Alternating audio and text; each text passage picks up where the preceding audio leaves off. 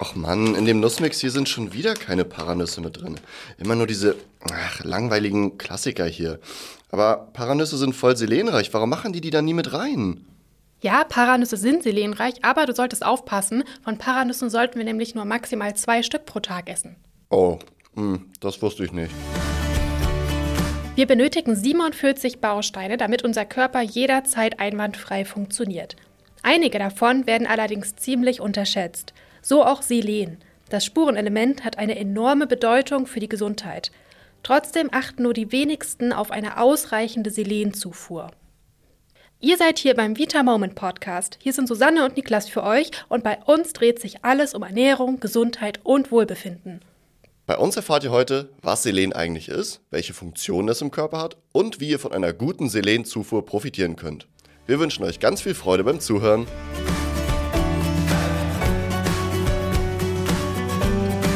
Wir haben ja in unserem Körper 47 Bausteine, ohne die ein Überleben unmöglich wäre. Von diesen 47 gehören 17 zu den Spurenelementen. Von einigen denke ich allerdings, dass viele gar nicht so wirklich wissen, wofür wir die eigentlich genau brauchen. Oh ja, das glaube ich auch.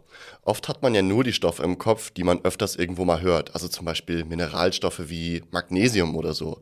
Aber dass auch kleinere Spurenelemente überlebenswichtig für uns sind, haben viele bestimmt gar nicht so richtig auf dem Schirm.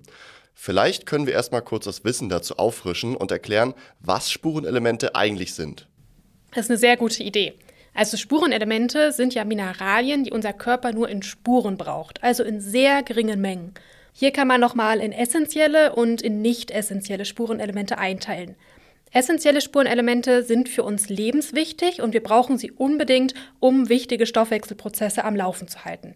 Essentiell bedeutet außerdem auch noch, dass unser Körper diese Stoffe nicht selbst herstellen kann, sondern dass wir sie unbedingt mit der Nahrung aufnehmen müssen. Nicht essentielle Spurenelemente haben wir ebenfalls im Körper, sie sind aber nicht unbedingt lebensnotwendig für den Stoffwechsel. Wir haben uns von den essentiellen Spurenelementen heute mal eins rausgepickt, von dem wir denken, dass es besonders unterschätzt wird. Und das ist Selen. Vielleicht haben einige von euch ja noch nie davon gehört. Kann ja gut sein. Das wollen wir natürlich ändern. Aber verständlich wäre das schon, denn von Selen hört man tatsächlich nicht so oft wie von anderen Nährstoffen. Ja, und das, obwohl Selen wirklich enorm wichtig für unsere Gesundheit ist und in unserem Körper eine ganze Menge Aufgaben übernimmt. Zuerst mal ist Selen ein ziemlich starkes Antioxidant. Durch bestimmte Einflüsse, wie zum Beispiel durch UV-Strahlung oder Zigarettenrauch, können in unserem Körper ja freie Radikale entstehen. Ähm, freie Radikale, was machen die nochmal genau? Also freie Radikale sind sehr reaktive und man könnte sogar sagen aggressive Moleküle. Sie greifen nämlich unsere Körperzellen an, entziehen ihnen Elektronen und können die Zellen damit stark schädigen. Das Tolle an den Antioxidantien ist jetzt, dass sie unsere Körperzellen schützen, indem sie diese freien Radikale abwehren. Und genau das macht auch Selen. Es wirkt also zellschützend. Diese Funktion betrifft so gut wie alle Körperzellen und zum Beispiel auch die Zellen unserer Haut oder auch der Kopfhaut, die durch die antioxidativen Stoffe ebenfalls vor Schäden geschützt werden. Also kann Selen sogar dazu beitragen, uns gesund und gewissermaßen sogar schön zu halten. Was ich auch noch ziemlich interessant finde, ist, dass Selen dazu beitragen kann, Schwermetalle im Körper zu binden. Schwermetalle nehmen wir ja über die verschiedensten Nahrungsmittel auf. Also vor allem Speisepilze, Gemüse, Fisch und Meeresfrüchte können teils hohe Anteile an Schwermetallen enthalten, die in unseren Körper gelangen. Selen kann mit bestimmten Schwermetallen wie Quecksilber, Cadmium oder Arsen reagieren und mit ihnen dann eine Verbindung eingehen. Dadurch schwirren diese schädlichen Stoffe dann nicht mehr frei im Körper herum sozusagen und können dann auch nicht mehr so viel Schaden anrichten. Dadurch, dass es zum Zellschutz und zur Verringerung von Entzündung beiträgt, wird natürlich auch unser Immunsystem durch Selen entlastet. Außerdem ist Selen auch noch daran beteiligt, Antikörper zu bilden, die uns helfen, Infektionen schneller abzuwehren. Grundsätzlich ist es ja so, dass Selen in allen Organen und Geweben unseres Körpers vorkommt Allerdings befindet sich der größte Selenanteil in einem kleinen Organ, das bisschen ähnlich wie das Selen auch manchmal unterschätzt wird. Und zwar ist das die Schilddrüse. Für alle, die es jetzt nicht gleich wissen, die Schilddrüse ist das kleine, etwas sozusagen schmetterlingsförmige Organ, das unterhalb eures Kehlkopfes liegt. Und die hat vor allem die Aufgabe, Hormone zu produzieren. Und genau dabei spielt Selen eine ganz große Rolle. Selen unterstützt nämlich die Schilddrüse bei der Hormonproduktion. Und genau das ist auch der Grund, wieso gerade Menschen mit Schilddrüsenproblemen von Selen profitieren können. Nochmal ein ganz kleiner Exkurs für euch zur Schilddrüse. Die Schilddrüse bildet ja unter anderem das Hormon Thyroxin. Allerdings ist das nach der Bildung erstmal inaktiv, also so in der Form nicht für uns verwertbar. Jetzt kommen aber einige Nährstoffe ins Spiel, zum Beispiel Jod, Zink, Vitamin D, aber eben auch Selen. Und die sind nämlich dafür verantwortlich, das inaktive T4-Thyroxin in aktives Triiodtyronin, also T3, umzuwandeln. Oh Mann, ich glaube, als T3 kann ich es mir besser merken, um ehrlich zu sein.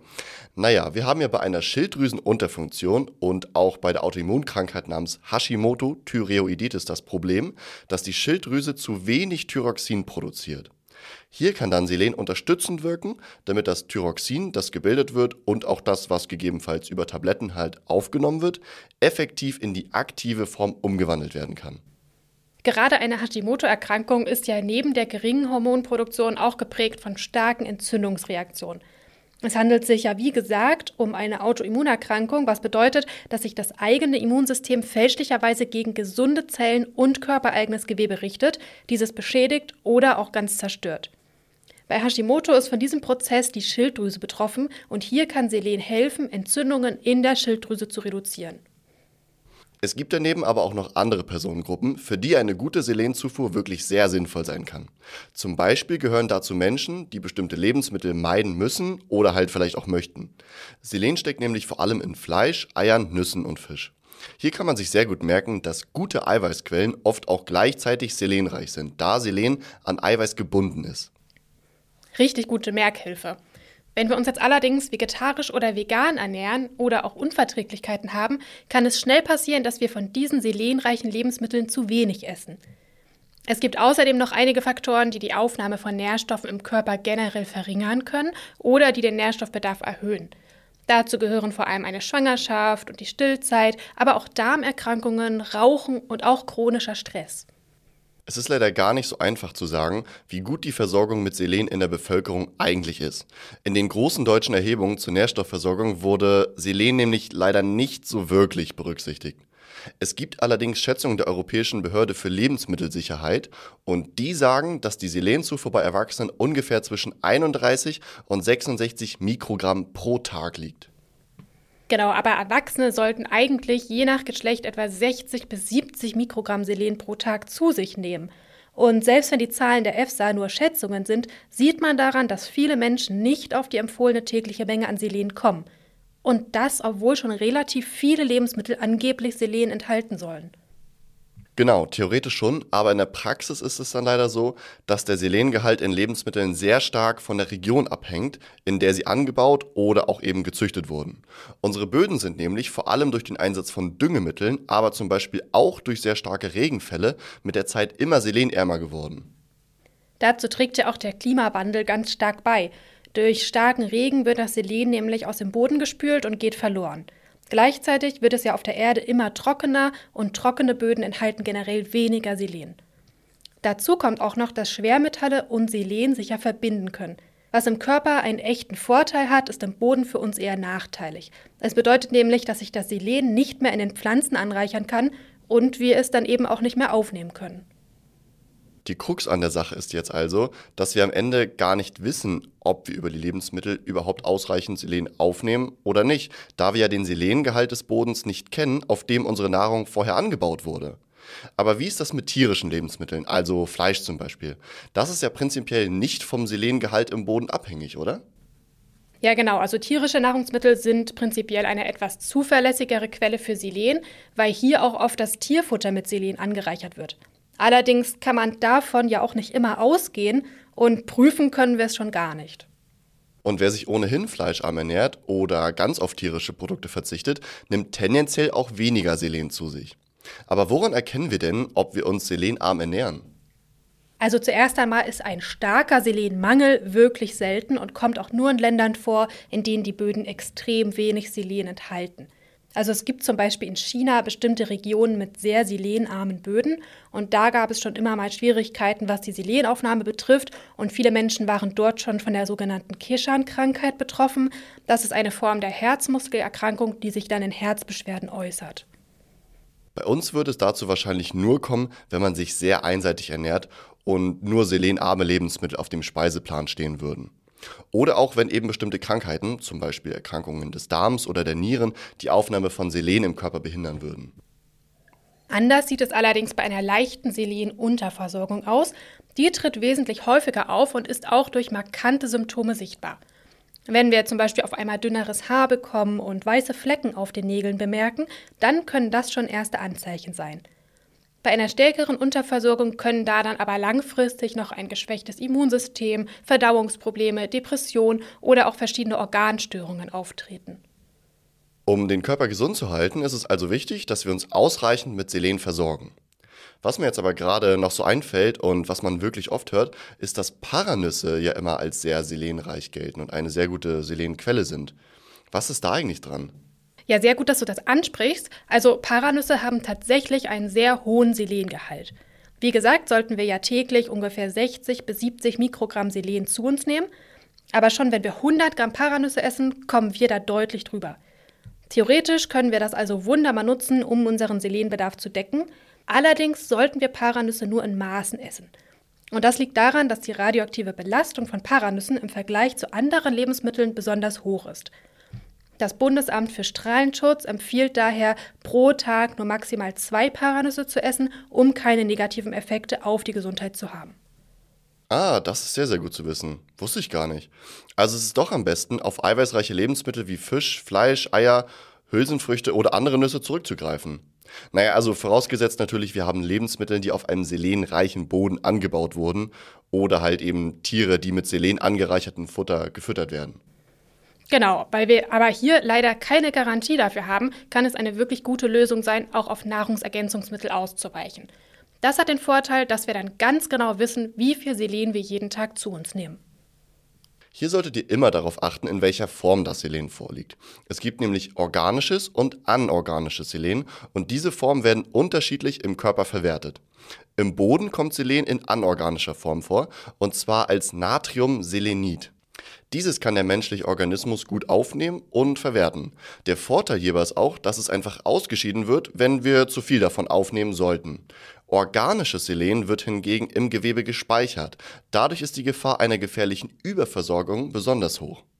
Genau, und deswegen solltet ihr am besten darauf achten, dass ihr, wenn ihr Selen einnehmen möchtet, immer Nahrungsergänzungen mit Natriumselenit wählt. Wir haben uns bei unseren Kapseln auch für diese Form des Selens entschieden und eine Dosierung gewählt, mit der ihr bei eurer Selenversorgung auf jeden Fall auf der sicheren Seite seid. Wenn ihr also ein reines Selenprodukt mit guter Bioverfügbarkeit sucht, schaut doch gerne bei uns im Vitamoment Shop unter vitamoment.de vorbei. Dann lasst uns doch noch einmal zusammenfassen, was wir aus dieser Folge mitnehmen können. Punkt 1. Selen ist ein Spurenelement mit einer Vielzahl wichtiger Funktionen im Körper. Es wirkt zellschützend und kann uns helfen, Entzündungsprozesse zu reduzieren.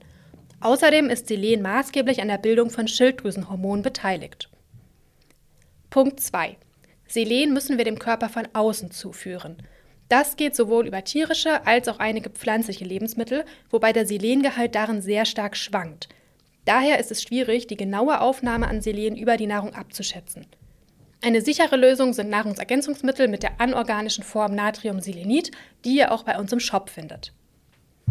Punkt 3. Grundsätzlich kann jeder Mensch von einer guten Selenzufuhr profitieren. Besonders bei einer Schilddrüsenunterfunktion oder der Autoimmunkrankheit Hashimoto kann Selen unterstützend wirken. Auch bei Darmerkrankungen, Unverträglichkeiten oder in der Schwangerschaft und Schildzeit sollte unbedingt auf eine ausreichende Selenversorgung geachtet werden. Wir hoffen, euch hat diese Folge gefallen und wollen wie immer wissen, wie ihr uns findet.